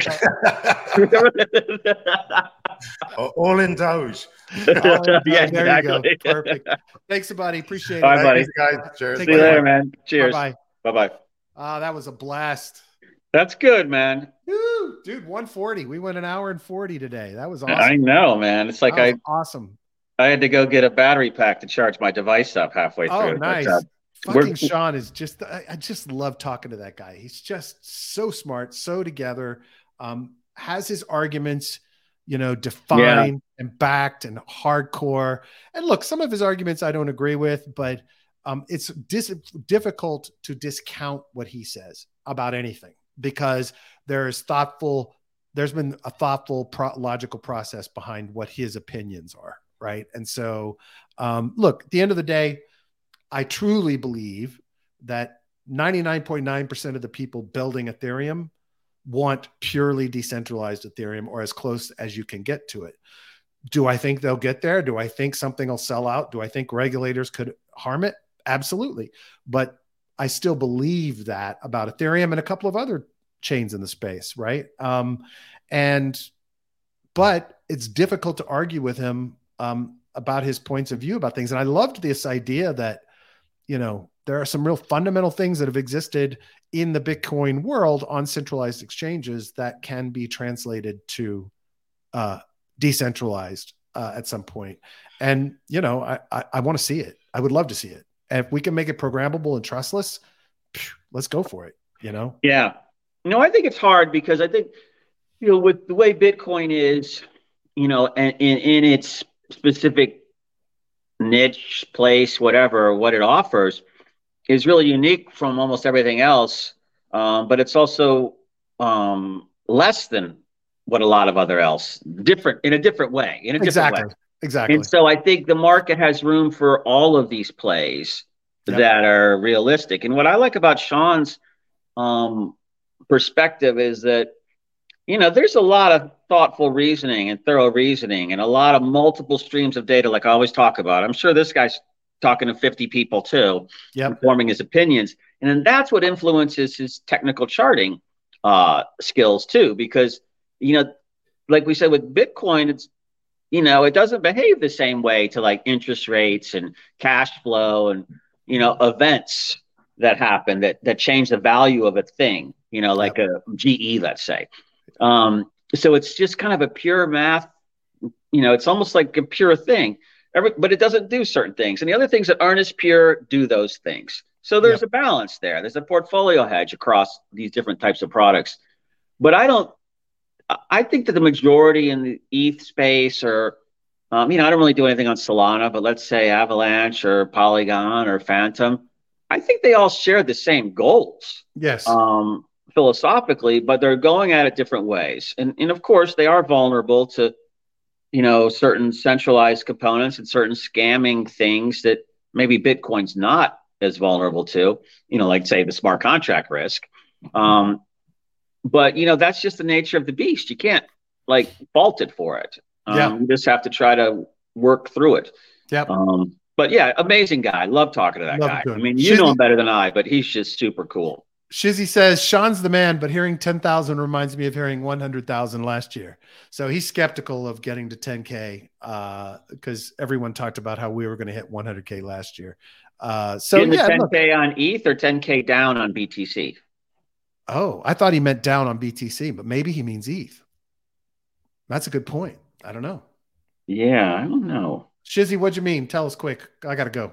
BTC down to 10K or ETH up? Okay. Um, We'll get tomorrow.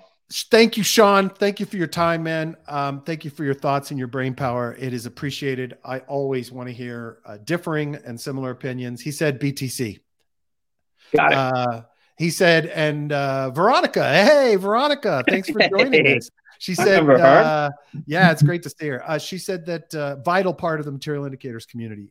Um, said that um, except that 100,000 had no TA behind it. Yeah, that was just people speculating. So um, I look, I, I, I, I certainly can can see the skepticism there, but um, you know, he he makes a compelling, compelling fucking argument. Really, but compelling. you know, his remember his first range was I think like around 14, 13, 9 or something. And then Yeah. 10 if it then legs down. well, he said down six is the is the next break. So you know that gets really ugly.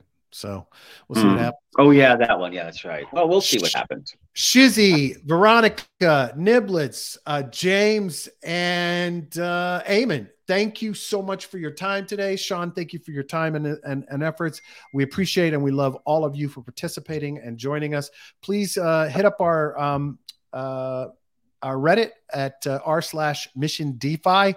Uh, give us your thoughts. What do you think about what Sean said? Do you agree? Do you disagree with what he's talking about? You can also put your comments in the YouTube channel, wherever you like, Twitter, doesn't matter. But we're trying to get everybody engaged, uh, centralized to Reddit. Um, so please join us over there. We have lots of different discussions going on, and uh, we hope to see you guys uh, back tomorrow. Um, please uh, like and subscribe and uh, click the little bell on YouTube so you get notified of new episodes. And please, if you get a minute, uh, if you're listening on the podcast, which we know most of you are tomorrow or this evening, please definitely uh, rate and review us on uh, Apple Podcasts or Spotify. Joe, have a great day. I got to run. you too, buddy. And thanks everyone. Had a Thanks, fabulous everybody. time. And thanks, Sean. Always right. enjoy your information. Absolutely. Absolutely.